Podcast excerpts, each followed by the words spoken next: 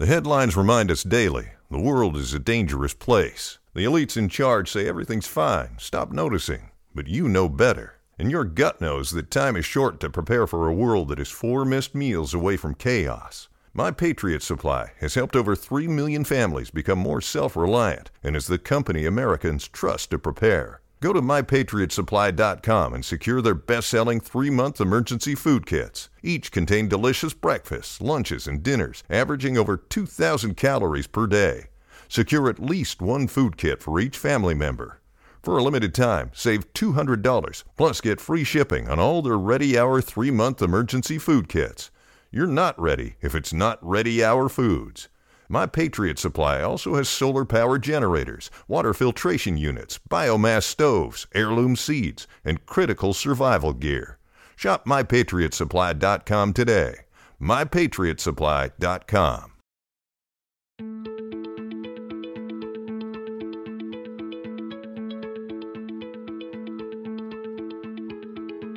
I'm Nil Zacharias, and you're listening to Eat for the Planet. On this show, we try to answer the question how can we eat in a way that nourishes us without starving the planet? The show features conversations with food industry leaders, health and sustainability experts, as well as entrepreneurs and creative minds who are redefining the future of food. There's no denying the popularity of fast casual dining. People love nothing more than being able to grab food on the go without interrupting their busy days. The bar for this food, however, is much higher than it used to be. Customers are increasingly looking for clean options and aren't willing to settle for mystery meat and greasy sides.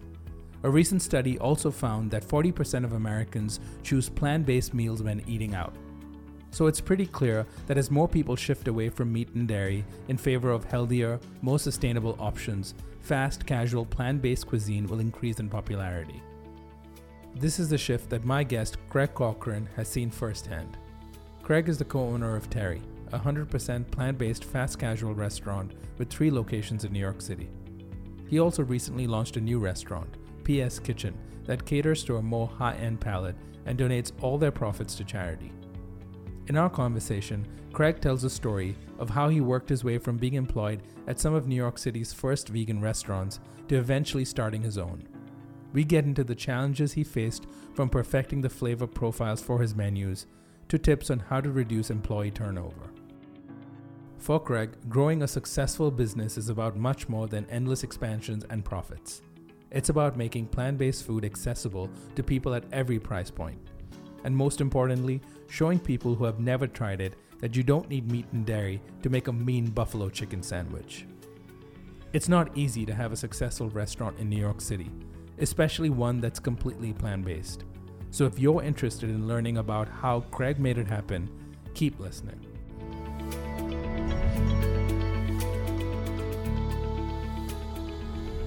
I'm here with Craig Cochran from Terri and uh, PS Kitchen. Craig, thanks for joining us on the Eat for the Planet podcast. Hey, thanks for having me, Nil. So, Craig, we've known each other now for about seven years. I used to work in the Chelsea neighborhood of Manhattan, and uh, Terri opened up about two blocks away from where I was working. And I literally showed up almost every day for lunch over there. That's how we got to know each other. Um, and it's interesting to see how much you've done with Terri and now with the launch of PS Kitchen, and I'm I'm excited to talk about all of that today. Uh, but for our listeners, um, I'd love to start off with um, really your backstory. How did a kid from Buffalo end up um, in New York City owning uh, now four plant-based restaurants? Um, and um, how did that even start? Did you were you always interested in food? Um, what's what's the story here?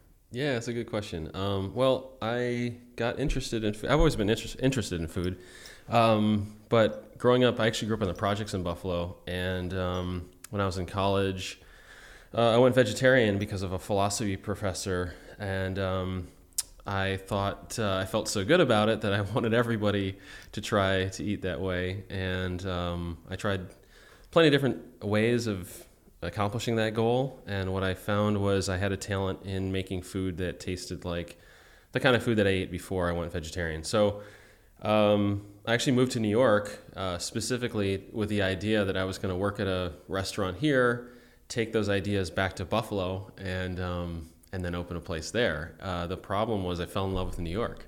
and uh, as you can imagine, so I ended up staying. Um, I ended up working at a couple restaurants here. Um, helped open Candle 79 when it first opened. That was really fun and exciting. That was my first job in New York, um, and that was a huge hit. Um, it was really like probably the first like sit down nice um, restaurant of its kind. Um, shortly after Pure Food and Wine opened, uh, it was just yeah, and then Blossom opened right after that. That was really exciting time in New York. Um, but we weren't sure if it was going to work because you know Candle Cafe was there and that was a huge hit. But it's much more casual than uh, the '79 location. So, what which year was this when uh, Candle '79 opened? Because I um, I've not been. Uh, you said 20 years ago is when you went to vegan. Is that some? Is that the story? yeah, if I'm gonna date myself, yeah. Wow. Okay. so yeah. Um, 79 Candle 79 I knew was one of this was everyone who starts to eat more plant based um, uh, thinks of you, thinks of that as being the the first real fancy gourmet uh, plant based food restaurant in New York City. So you were involved since the beginning in that restaurant? Yeah, actually before before it opened. Um, you know, I was just eager to learn, so I would show up without being paid and just like, what can I do to help? You know, that sort of thing. Six months before it opened, so I would you know empty boxes and put things away. I would follow Bart and Joy around the owners um, anything I could do to help. I just wanted to learn. I was just hungry to learn because that's that's what I came here for. And um, they were very gracious. And Bart, very early on, um, saw something in me, and so he would show me little things that he wouldn't show other people. And um, so that was great. That was a great experience. Uh, that was 2003. Um, and then uh, I worked there and uh, managed that for a few years uh, with Benet. And then I went off to join Blossom um, and helped uh, open a couple locations with them. We opened Cafe Blossom, and then we opened V um, and then um, yeah, and that's that was uh, it was there for that was there for a few years, and then simultaneously as we were opening V um, a landlord came to me um, who owned a place on 23rd Street and gave essentially gave the short version is he gave me a great offer during the recession on a on a little teeny spot on 23rd Street uh, that was too small for any of the concepts we had at Blossom. And um, yeah, and I took a leap of faith with my best friend Mike, um, who is from also from Western New York, and um, that was the first Terri. Yeah. Wow. So let's uh, let's back up a little bit in terms of before Terri even started off. Um, you said you came to New York to try to learn um, how to make vegan food, so you could take it back to Buffalo and hopefully open up a restaurant. Uh, was did you work as a chef in the beginning or were you just ready to be involved in a restaurant in any way possible so that you could uh, just learn? Well i actually i i actually came to learn how to run a restaurant. I thought i knew how to make the food. Um, my mom's a really good cook. That's why i named it after my mom uh, terri and actually my best friend mike his mom is also named terry so that's where it gets the name um, but yeah no i thought i could do the food thing um, but I really wanted to. I didn't know anything about the business, you know, the business side of things. So that's that's really what I came to to learn. Um, and yeah, I was willing to do anything. I mean, I would have you know washed dishes, chopped onions, whatever they wanted me to do. Um, I actually went around to a, few other restaurants here in New York, and I was like, look, you know, I'll bus tables, whatever, anything. I just wanted to get in, and I knew that my drive would, um, you know, would pay off. So that was that was the goal. And the focus was always you wanted to focus on plant based food. You were not necessarily interested in um, in doing anything else because that's how you ate. Yeah, it was it was basically like in, in, a way almost like my form of activism, right? Like I wanted to. I just thought that. Um, that you know, I'm sure many of your listeners know, you know, many of the whys, why it's you know good for the environment and all those things. Um, to eat that way. And I felt very strongly of that too. But I wanted to make it easier. I wanted to make it more convenient, more accessible. Um, and there's nothing like that in Buffalo, certainly. Um, and, and, just picture a world where every McDonald's offered that type of food uh, that, that we offer Terri. I think that more people would eat that way because it's it's more convenient, it's easier, and that's really what I wanted to do. That was my goal. Yeah, especially when you know about seven years ago, or when Terri started when I got to know you first, uh, it was a time when people, and to a certain extent, parts of the country and, and across the world, people still have this notion of uh, plant based food as being less than in terms of uh, flavor and uh, in terms of nutrition and perhaps even the taste profile. I mean, in, perhaps even in terms of uh, how it'll fill you up. And uh, it has, I, I know most vegan restaurants in the beginning uh, were very focused on trying to recreate old favorites. And I think your first, um, I mean, some of the first restaurants you worked at, Blossom, Candle 79, uh, really mastered that in New York City. They were great at providing food that you would eat some of the stuff and be like, I can't believe this is even plant based. Um, and sort of, Terri, I think your first restaurant was sort of an extension of that, but more on the fast uh, food space. And this was, again, seven years ago. Now, vegan fast food, you know, we, I've spoken to the founder of Terri, uh, of, um, of Veggie Grill. Um, which is a chain of uh, plant-based restaurants now all across California, soon taking over the country we now have By Chloe and other fast food restaurants that are in New York City and slowly spreading elsewhere. Um, but this was a time when, when you st- when you said plant based or vegetarian or vegan, um, back in 2010 even, people assumed uh, you were talking about just health food or uh, just salads, perhaps. You know, I like the fact that you've always had this um, very clear idea with Terri in the beginning on what you hoped it would achieve. It would help people try plant based foods, but not feel like they're making a compromise in the things that they typically get, whether it is, um, yeah, as I said, nutrition or taste. Mm-hmm. Um, so, so let's talk about you know what before you went and started Terri. What what did you learn from your seven odd years working in the restaurant space in New York City? Um, how did you not give up in that time frame? Um, before even thinking of starting a restaurant because it's not a you know I've I've never worked in the industry, but I know people who have, and it can be uh, it, it, can be pretty crazy, especially in this city of all places on earth. Mm-hmm. Yeah, it's a grind for sure. Um, why didn't I get? I mean, I it was always I always saw the light at the end of the tunnel, and I still am very optimistic. I think that um, you know we we're going to continue to grow. We're growing right now. Um, exciting things are happening, and so I always kind of focused on that point. Um, you know, this whole time while I was working at these places, I was aggressively saving. I was, you know, living in a bunk bed apartment with um, Mike.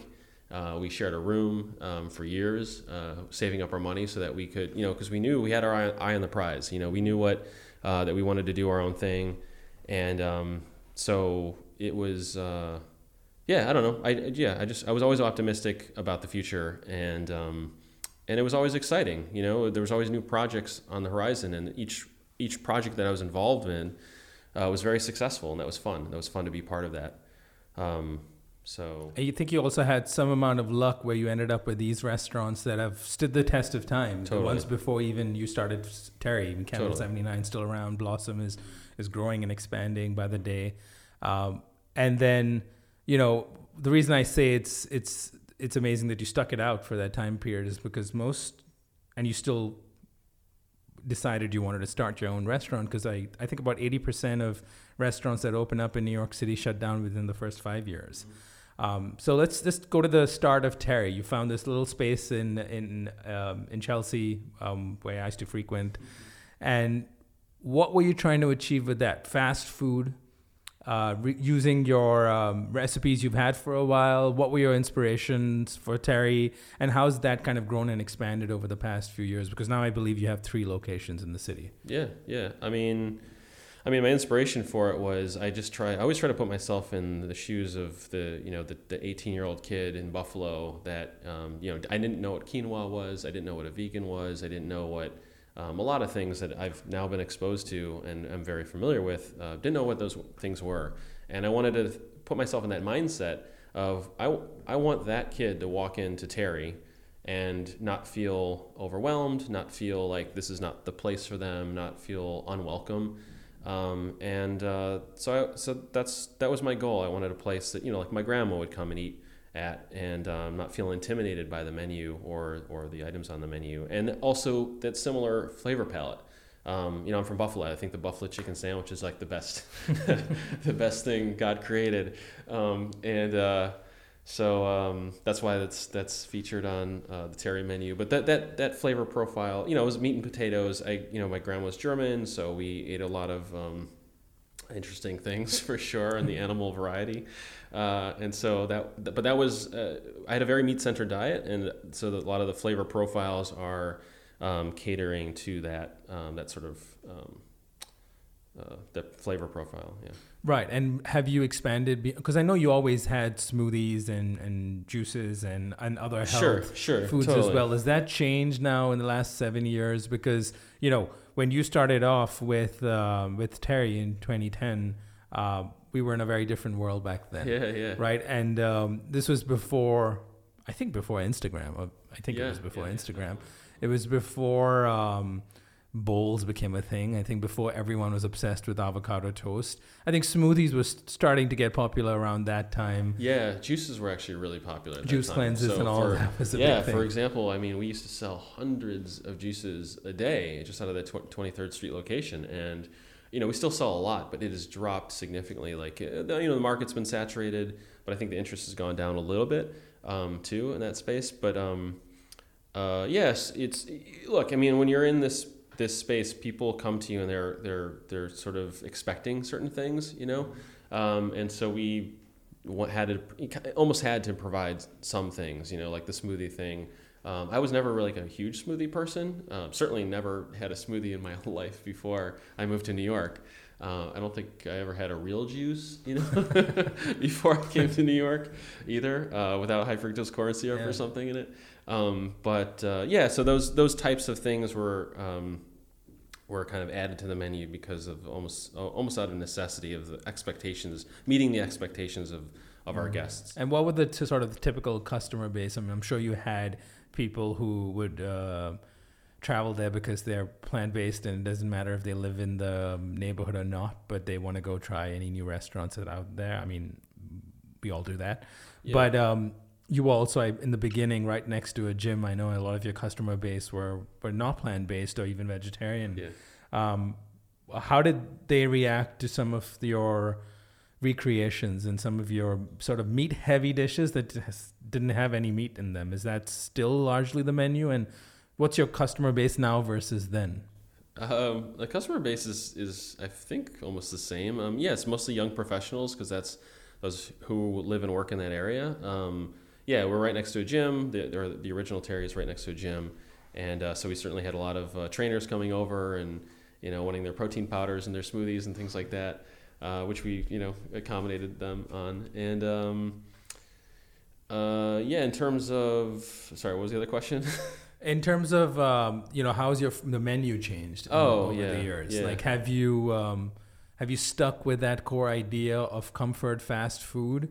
Um, and how has it evolved as the food trends have evolved from juicing in say back in 2010, which hasn't necessarily gone away, but it isn't the craze that it was back then, to things that are really big now, whether it's bowls or um, Yeah, yeah, okay, yeah. So yeah, for example, we have we now have like a choose three plate because we have all these good components to sandwiches or wraps, but not everybody want, wants a sandwich or wrap. So that's a perfect example. Um, so now we have this like choose three plate, and that's that's very popular. People come in and they can choose um, you know a couple different items, and it's it's sort of in that bowl format. Um, so that's certainly changed. That wasn't something we offered even I think a year ago. Um, what else? Um, you know, we've updated like salads are a big thing. I'm not a salad person at all, so uh, we've you know updated those uh, as well and put you know more focus and energy into um, making them more interesting. Um, because you know in Buffalo, if it's, if it's it's iceberg lettuce and red onions and Italian dressing is pretty much like or ranch or something.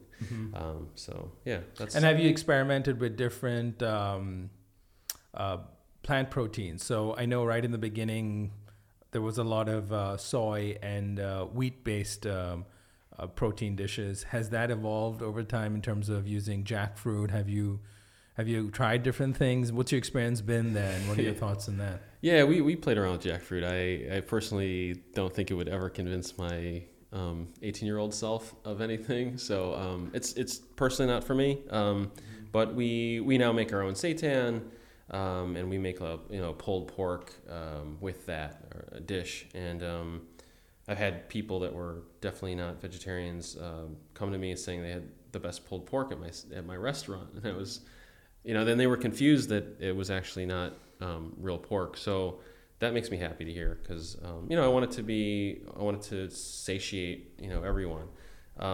What other things have we played around with? You know, like the home the handmade veggie burger thing seems to be that was something that I really fought against for a while because I've never had a good not that I've never had a good veggie burger. There's great veggie burgers, but at the, at the end of the day, if you have a good veggie burger, it's like okay, you had a good veggie burger, but you're not going to put down your like McDonald's and pick up a veggie burger. They're two very different things, right?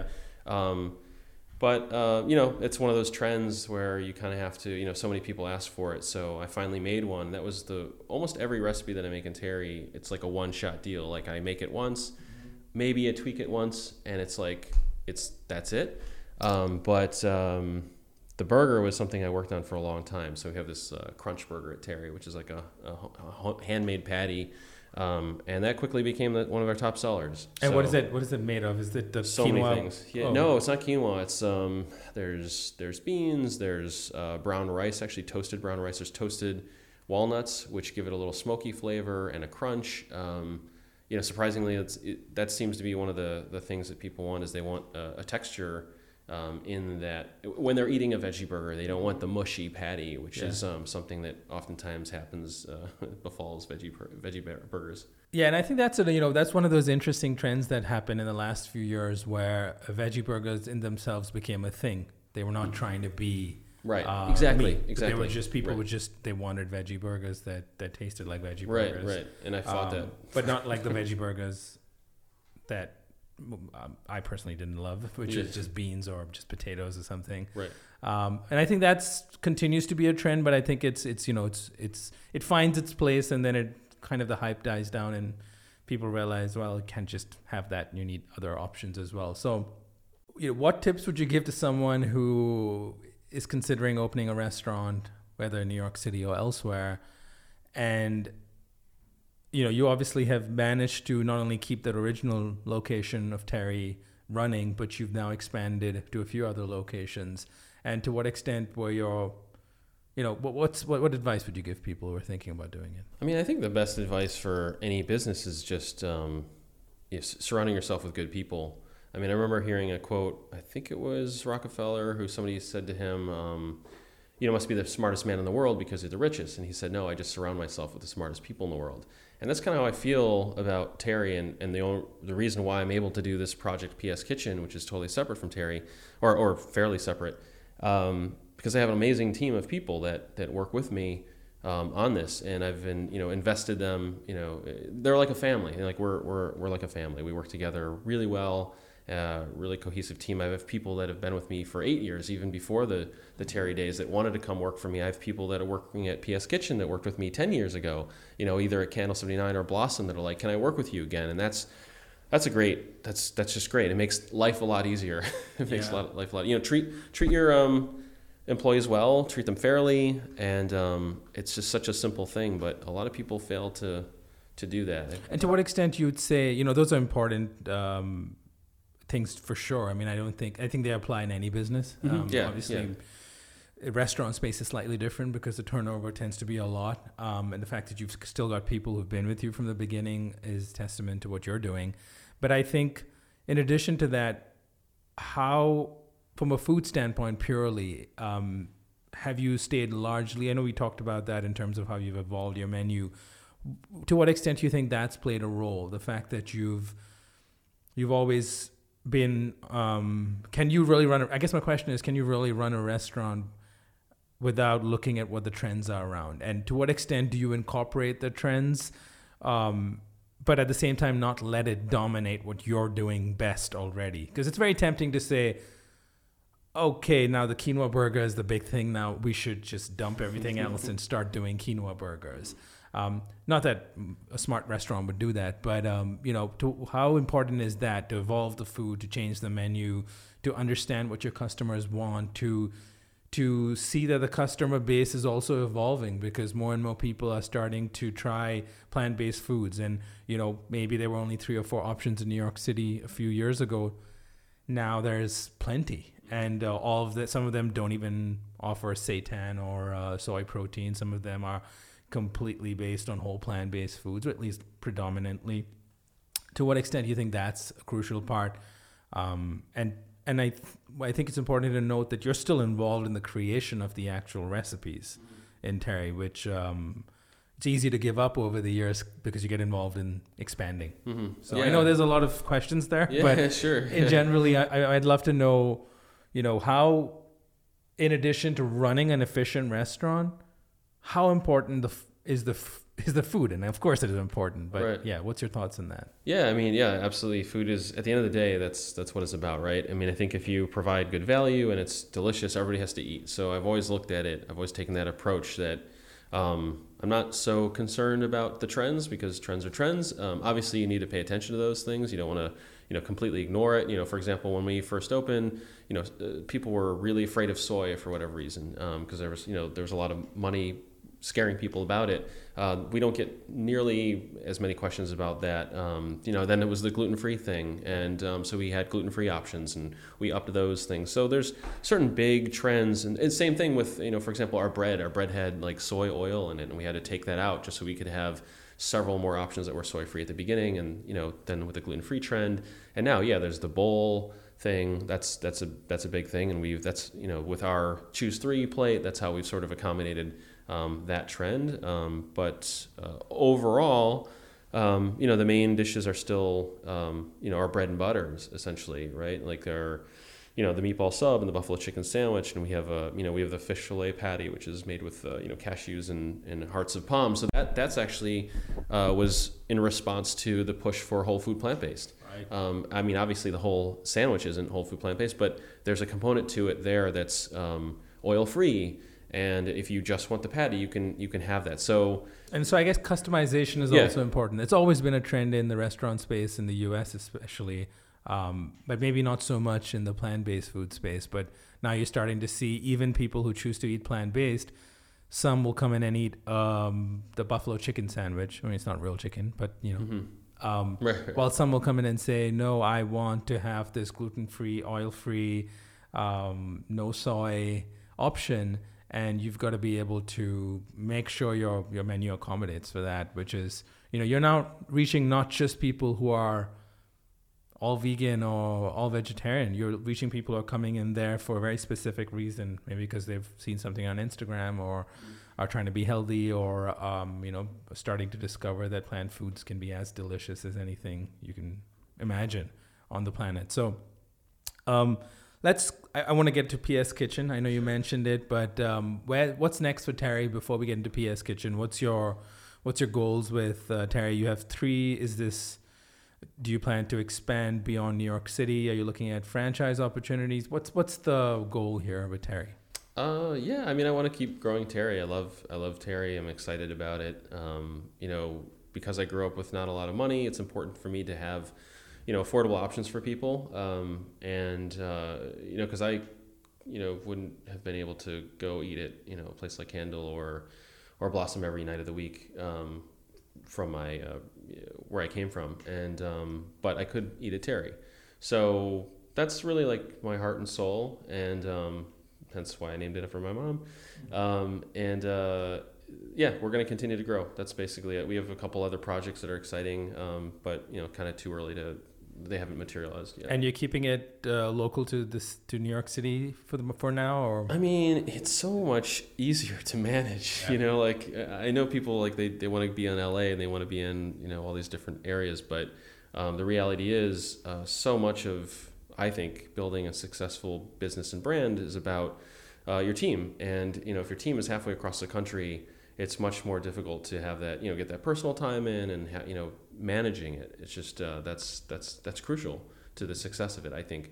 So as of right now, yeah, I think we're gonna stay to the East Coast for a little while and and uh, and do that. Yeah.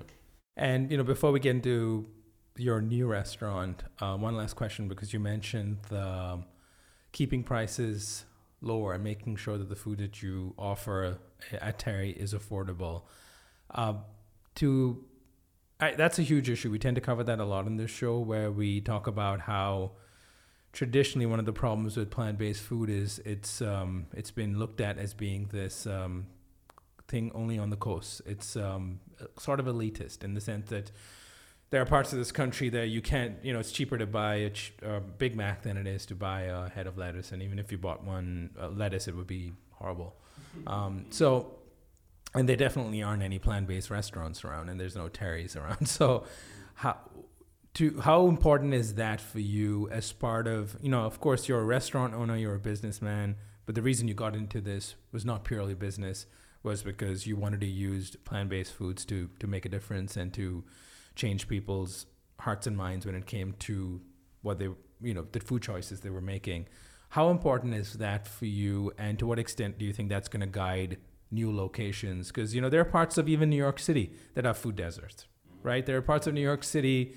You go to you go to Chelsea is very different from you go way up to the Bronx or um, you go to parts in Queens. It's it's not the same at all, and there aren't that many vegan restaurants. I know Harlem is getting better, but you know you go north of Harlem, um, for, and people who are familiar with New York City, that's uh, it, it changes drastically. Uh, is that a factor for you? And maybe you can tell us a little bit more about what you hope to do there. yeah, I mean, definitely. I, I, you know, my dream would be to have one in every, well, not every corner, but you know, to have as many Terri's as there are McDonald's. That would be great. Um, the reality is, it's they're very expensive to open. Mm-hmm. we're self-funding them all so far. Um, but it's you know we're growing and it's and expanding, so that's that's exciting. But yeah, absolutely. Like there's no doubt that you know even same thing with Buffalo. I mean, there's food deserts there too, um, and um, yeah, I, that that needs to be addressed and needs to be changed. Um, and sure. you've not taken any external investment, or you still you and your co uh, and your co-owner, Mike, mm-hmm. your friends from back in the early days. You're the still the only two owners of Terri. Uh, we're the two main owners. We have a couple of our um, managers actually um, invested um, some small amounts of money to get some equity, and we've gifted them some sweat equity too. So that's great to incentivize them and keep them, you know, keep them engaged. Wow, that's great. So you kind of uh, some of your employees have become part owners now. Yeah, mm-hmm. yeah, that's great. So let's get to PS Kitchen, which is your latest um, restaurant. Very different from Terri. Yeah, um, why don't you tell us what PS Kitchen is? Because it's brand new. This is uh, it opened a up a few weeks ago. Yeah yeah, a week and a half. Yeah, PS Kitchen is um, it's kind of like uh, it's an upscale uh, restaurant, full service restaurant. It's a beautiful, sexy space in um, Hell's Kitchen, um, Times Square Hell's Kitchen area, and we're donating all the profits to charity. So that's uh, it's a really cool, fun, exciting project. So, how did that even come about? You've been busy with Terri. Um, how did the opportunity for PS Kitchen come about? What, did you always wanted to do um, sort of a more higher end gourmet plant based restaurant, or this this stumble across you because someone else wanted to do it and you were the right person to help it? Uh, I think that I have always thought New York deserved um, better. Um, I think that um, you know you know, as many as uh, options as there are, um, when you eat those options every day, you get a little tired. So I wanted something new, and um, but yeah, how, how, it started was a friend of mine came to me. She's um, uh, somewhat of a philanthropist, uh, and she said that part of her job is to entertain uh, entertain clients. And uh, she's like, "Wouldn't it be great if I could pair?" Um, my job with my generous giving and also create a space that would be fun, a fun way to give, right? So, um, what if we created a bar restaurant that um, donated all the profits to charity and specifically social businesses? So, when I met my friend, uh, she came to me with that idea.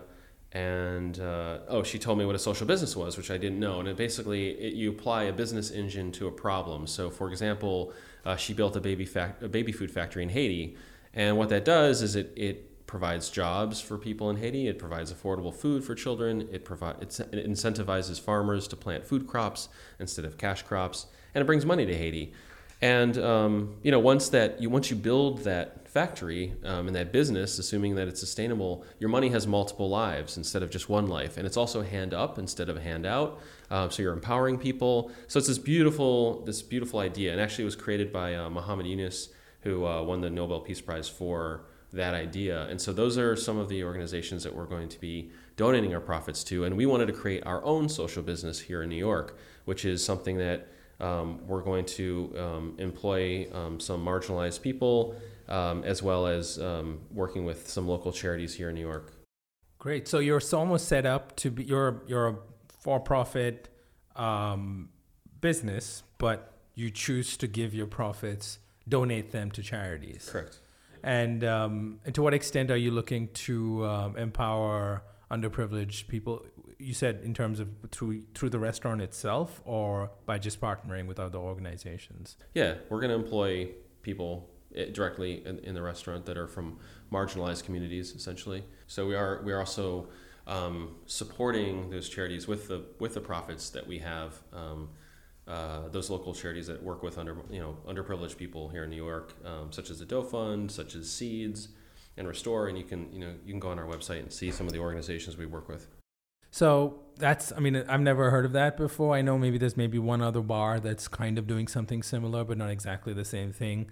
Uh, I think it's we're at a time when we need to be making more of those connections, and especially in the plant-based food space where traditionally it has been looked on as being either sort of a part of a wellness or health craze or being driven by people who were plant-based vegan themselves and were just trying to get more people to eat that way because of environmental or animal rights reasons.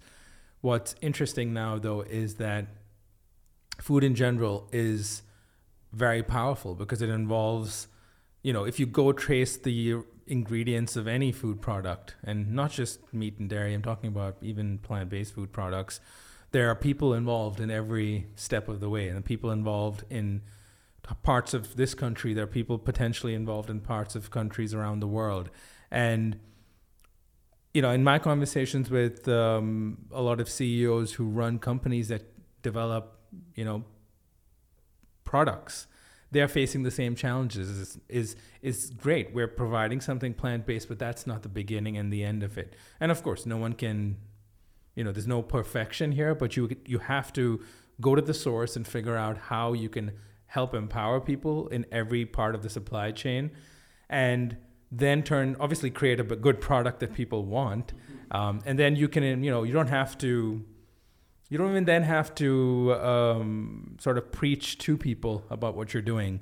Um, the product speaks for itself. And I guess in your case, the product is the experience that is the restaurant and the quality of the food that's in there. So maybe since we, you know, a lot of our conversation today has been dominated by food trends and the evolving plant based food space because it is really fascinating to see how quickly uh, that the, the, space is not only evolving, but also the consumer tastes and interests are starting to evolve. I mean, the idea of using, say, you know, more flavors in foods was unthinkable a few years ago, right? Even seven years ago, your when you were thinking about plant-based foods, the goal was create something healthy or create something that's a replica of something people are used to. But now people are starting to expand way beyond that. And I tried the food at PS Kitchen and I can say it from my experience um, and being a food lover myself. There were some things and flavors I tasted that I kind of never had at a plant based restaurant before, using ingredients like certain types of mushrooms that I had probably never tried in a restaurant before. So, what was your thinking behind the menu here? And to what extent did you have a direct hand in it and in uh, picking a chef for the restaurant, and maybe you can tell us a little bit more about that food and why that why those food choices, and um, to what extent is it influenced by trends, or you trying to set a new trend with some of it? Yeah, I mean, I well, first of all, I got to give so much credit to my chef Gary. Um, he is, you know, he's he's brilliant. Um, first of all, he and, and also he's uh, trained in classic French technique, so um, he brings that to the table. In addition to the fact that he's just very very creative, and I think that you know what uh, sometimes happens is you get people that are interested in food and they're like, oh, I like to cook at home, and then they want to open a restaurant, and and sometimes that's and or they want to go to cooking school or something like that, but. Um, it's not as often, I think, at least in the plant-based world, where you get someone that, um, you know, Gary worked at uh, with Thomas Keller at Per Se. Um, he was uh, he worked at Union Danny Meyer with Danny Meyer at Union Square Cafe. Um, he was at like sort of like the height of you know, uh, cooking you you could be in, in New York anyway. And um, then he he went vegetarian or vegan, and, and he felt conflicted with uh, the food he was serving, and so he got out of that get out of that um, business or not business, but he he shifted over to, over to Champs, which is a very different a different mm-hmm. place. And I actually uh, discovered him at uh, Avant Garden. Um, I was a regular there, um, which is another great restaurant here in New York.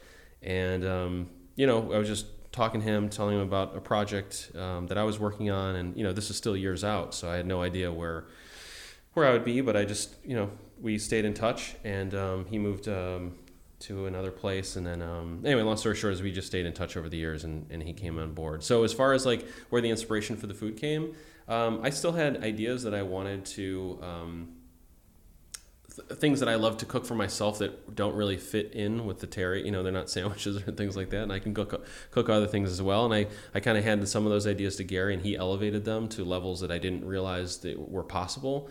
Uh, and then a lot of the ideas were just his. He just had some things that he made that um, were you know kind of like tricks up his sleeve that I just I was blown away. I'm really really so happy with the menu. It's it's I mean I'm not just because it's my place. it's like it's really like I think it's like some of the best food I've ever had in my life. And um, yeah, and I can see there's a lot of attention to detail. I mean, that's the beauty of what's happening now in uh, the plant-based food space. It's no longer just, you know, if, again, the, the we need the activists, we need the activists turned chefs, we need all of that. But to see people who have spent their careers being professionally trained chefs who've worked in in, in, in your in the case of your chef who worked in some of the best restaurants of New York City. In the world. In the world really actually. And then to take that training and that experience and that knowledge of um, of the culinary arts and then apply that to um, plant-based food. Um, and I which often I think from, from what I've heard I mean I'm no chef but from what I've heard from chefs is it's almost a, a, a challenge to them because meat it tends to be easier to do things with uh, plants are tougher but at the end of the day, a lot of the flavors you get in, say, um, a plant based dish using things like mushroom comes from the sauce the seasoning and everything else you do to it. And it's not simple. I mean, the food you eat at uh, PS Kitchen, much like in Avant Garden or perhaps any other high end uh, plant based restaurant like Vedge in Philadelphia, is not, it's probably not something you try at home. Um, it's not easy to make recreate that at home, and so it's it's it's it's a different kind of market, but I think it elevates the entire um, space because at the end of the day, plant based food is, you know, in this show and the work I'm doing, I'm very focused on using the power of food to transform this, um, using the power of plant based food to transform our food industry from the inside out. And while a lot of the focus tends to be on the packaged products that you, or the meat alternatives and the non dairy beverages and the cheeses, you need to hit the food service uh, industry as well. And that's kind of where you have more room to innovate. You have more room to try um, new ingredients and new flavors because if it works, you know, people will order it. And if it doesn't, you can easily replace the dish. It isn't like you're packaging and developing a whole product that needs R&D.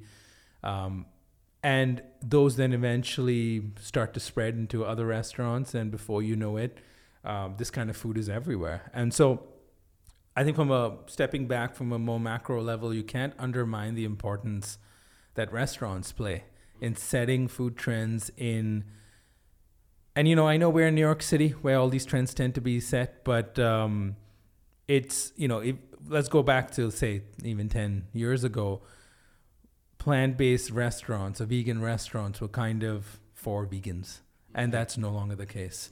And i think that's the first step in bringing about change. Of course you're going to get people who don't eat meat and don't eat uh, choose not to eat dairy who will come and frequent your restaurant but you're really making a difference only if you're consistently reaching more people. And the way to do that is to bring these expert chefs to create food that they you can't get anywhere. Whether whether in a in a in a plant-based restaurant or Michelin three-star restaurant. And that I think is is how we bring about change and starting here and hopefully see that start to happen and spread across um, other cities and, and hopefully around the country as well.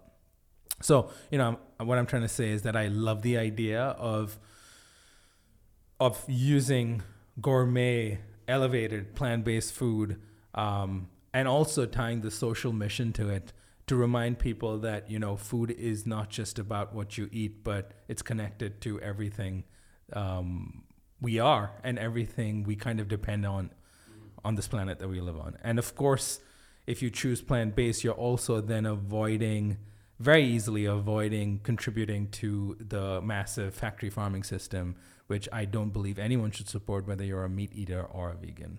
Mm-hmm. I don't think you'll disagree with that. Yeah. no, no, I don't disagree. With. So, you know, I'd uh, I'd love to get into your sort of focus going forward. I know we've you've done Terry, you've you've you've kind of immersed yourself in the plant-based food space in New York City at the moment. Uh, you've now launched a very different restaurant. It's very early on, but it's a promising concept. The food is promising. I can say that because I've tried it. And of course, the mission behind it is very promising.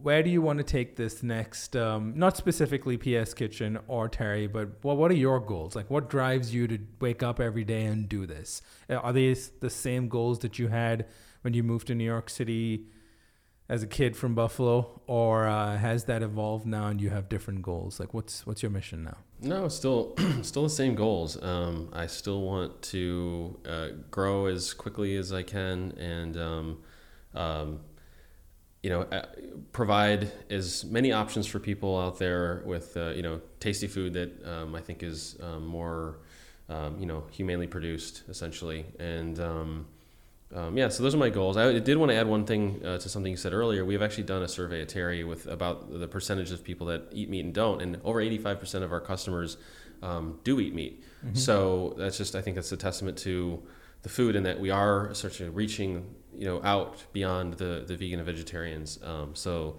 that's really exciting to me. Um, we haven't done a, a, survey at PS Kitchen yet, but I think I think it's probably similar. But uh, yeah, the, yeah. So I, as far as the goals, um, same goals basically. I, I st- stay the course, um, and um, you know we've already kicked around the idea of PS Kitchen number two. oh wow! so yeah, we're uh, we're hungry and aggressive in that in that space uh, as well. Great. So you still uh, you dropped you've dropped the idea of moving back to Buffalo and opening a restaurant there. Um, I think that you know maybe Terri will will venture somewhat west. Um, yeah, I think that like you know the next move would probably be, you know, I don't want to give away too much away, but you know we're looking at other cities, but other cities that are closer to New York, just for the literal um, uh, pragmatic. Logistic, logistical, ease yeah, ease of doing it exactly because right. it's it's just to, to to manage something in California or manage even something in Buffalo from here, um, it's just so much easier to to go to some place that's a you know maybe hour or two hours away.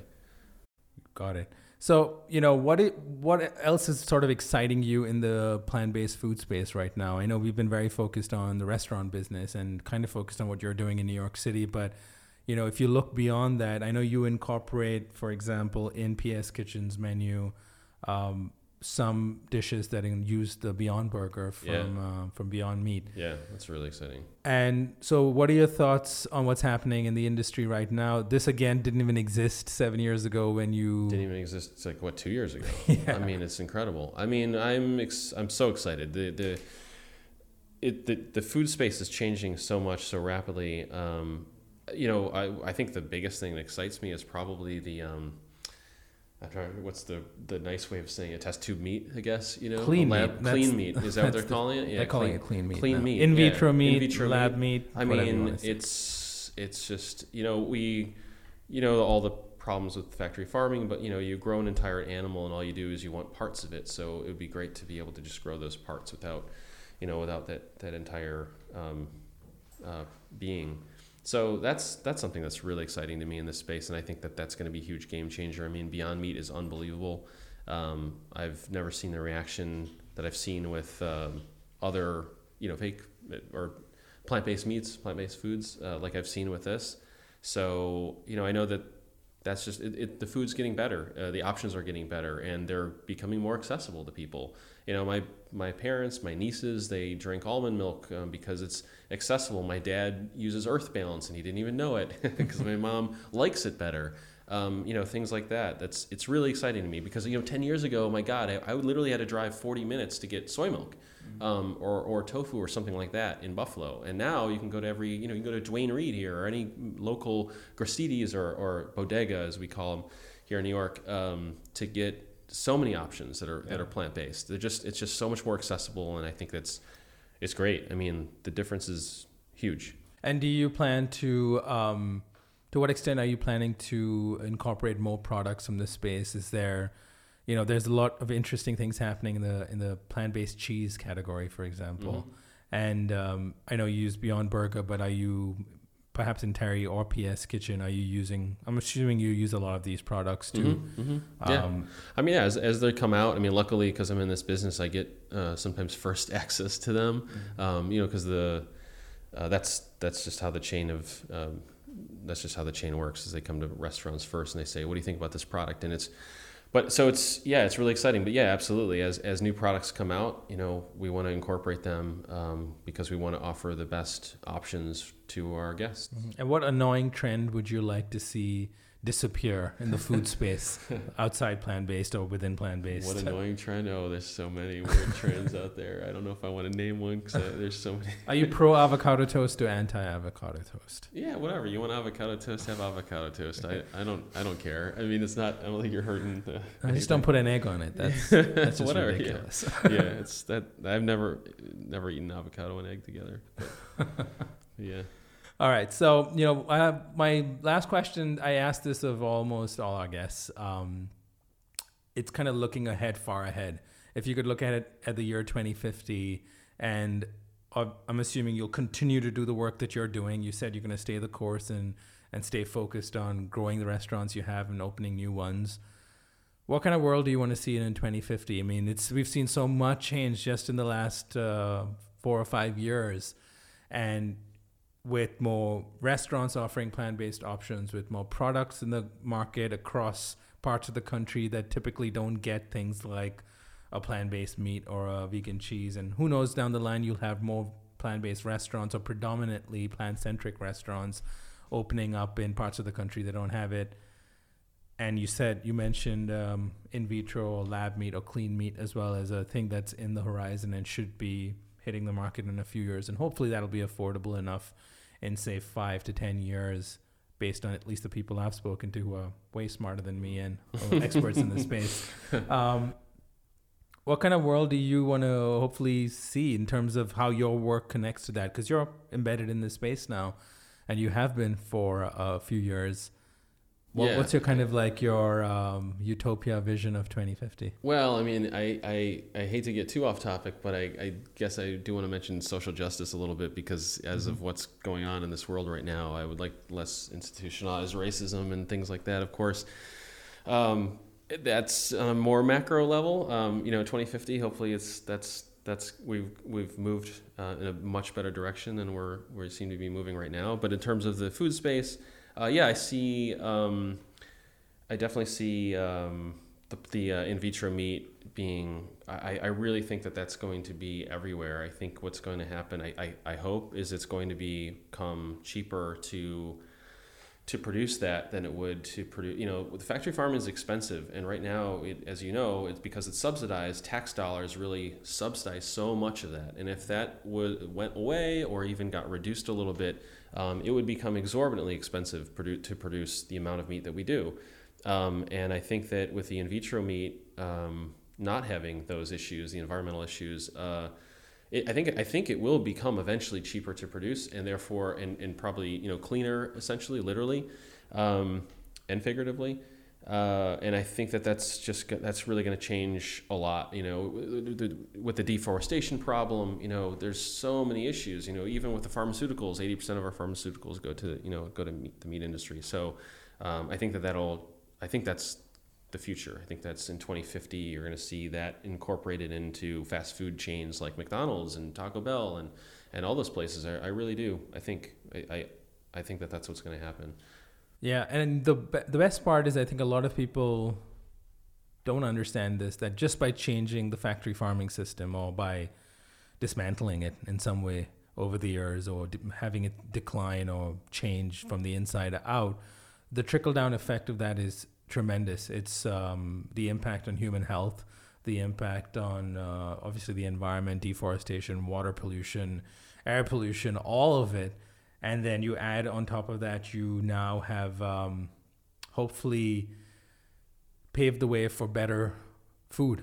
Um, so not just you know getting rid of factory farming, but replacing it with something that is hopefully more nutritious, that is uh, devoid of all the, as you pointed out, antibiotics and added hormones and, and other things, and a food system that hopefully can support um, the growing population, but also support the ecosystems of this planet. So that's the hope. But the thing is, it's not going to happen on its own, and it needs all of us. It needs everything from uh, the activists who are fighting those um, completely unfair policies that subsidize the meat and dairy industry, that are fighting for plant based foods to sort of get the same respect in grocery stores, um, mm-hmm. and obviously in um, in DC when they're making new laws.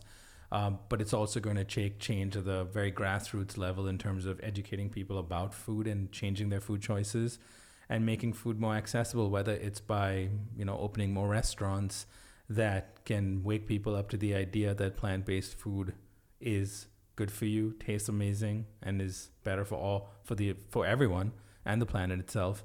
Um, those are the things that are going to add to it. So you know, just to kind of wrap this up from a from a listener standpoint, what I think I really take away from your story is that you know, as long as you have a passion for something and you kind of stick to it with um, determination and you know you have to be naive to a certain extent but you've got to be driven at the same time you can you can go from just having an idea to to being in the position you are now at where you not only run successful businesses but now have the power to influence new ones and open restaurants that are just you know not just profit machines but are changing people's hearts and minds and hopefully helping people who need the help the most which is the underprivileged and parts of the country and the world that don't have as much as we do here in the Western world. So um, I just want to say thanks for what you're doing. I think it's a part of a much bigger group of people. Each of us have to do our little part, and without even one of it, it's not going. We're not going to end up in that place in 2050. So well, I want to say thanks to you and what you've done. I mean, I remember when you came to me with this idea when you were working uh, at the, the company you were at, and you were, yeah. you're like, you t- and I was like, oh, that sounds cool.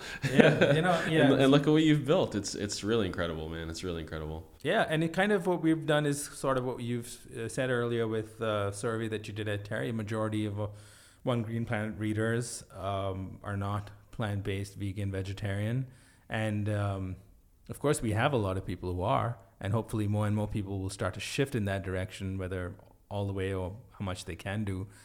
But you know, you can't grow if you're not reaching more people, and it's not just about growth. The, I measure growth by impact. Mm-hmm. You're not yeah. having an impact yeah. if you're if you're not reaching meat eaters. You're not having the impact you set out to have, um, unless you just want to create a restaurant for for people you know, um, which is fine. Yeah, good luck. You know, that's great. I mean, good luck surviving in New York City, yeah, though. Yeah. So you know, there's the I like when the business side of it blends with the mission side of it, where your reason for growth doesn't just become profit. Your reason for growth is I'm making an impact. I'm changing people's minds. I'm changing people's taste buds. Um, and I'm changing people's outlook on the world. And I think that is way more powerful than, than just saying, we grew this quarter and, and we've got X number of new customers walking through the door of your restaurant, or we've got, you know, another million unique users on our site. Um, they mean nothing if you're not actually making some difference. So. Well, absolutely, and, and I just like to add, just in terms of happiness. I mean, if you want to chase the carrot for the rest of your life, I mean, there's been endless amount of studies that show you're not going to be happy. and You're never going to find happiness that way. And you know, I think that I don't know if you know this, but I, I, feel like I'm one of the happiest guys you'll ever meet. Um, you know, I know where I came from. I know what I have. I'm very happy for that. And um, uh, yeah, and I, you know, I have the best friends and you know family that that one can have, and um, and that's why it's it's it's like fun. Like giving is actually one of the best um, returns on your investment in terms of happiness. So um, and then you know there's there's other things too, but I guess it sort of comes ties back into the PS thing, which is like you know it's this it's great that I'm now in a position in my life where I can create something that that is giving um, in that way when um, you know in, in when I, where I where I came from was not that was not the case. I was not in that position. So it's it's it's nice, and I feel very fortunate for that. Yeah, and you're you know still have a long way to go. So very Yeah. excited to see what you do next and uh, and what how PS Kitchen evolves and Terri evolves and perhaps other things that you get into. Um, so thanks so much for being with us today. This was uh, a lot of fun as usual Yeah, uh, to catch up. And, um, you know, we all have to do our part. And I hopefully you listening in have uh, learned something or taken something away from this conversation that you can hopefully apply uh, and be part of this amazing movement that is really happening now and that it's going to lead us to that place I keep saying in 2050 uh, where we're going to look back and all be be be really proud of what we've achieved. Yeah, cool. Well, thanks for having me, um, and thanks for listening, everyone.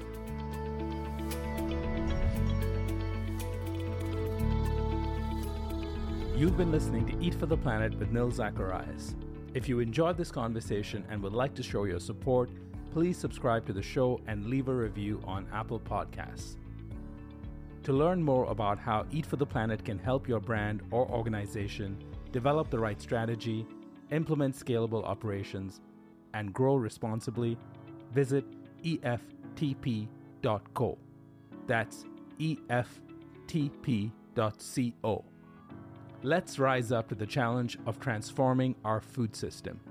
Thank you for listening.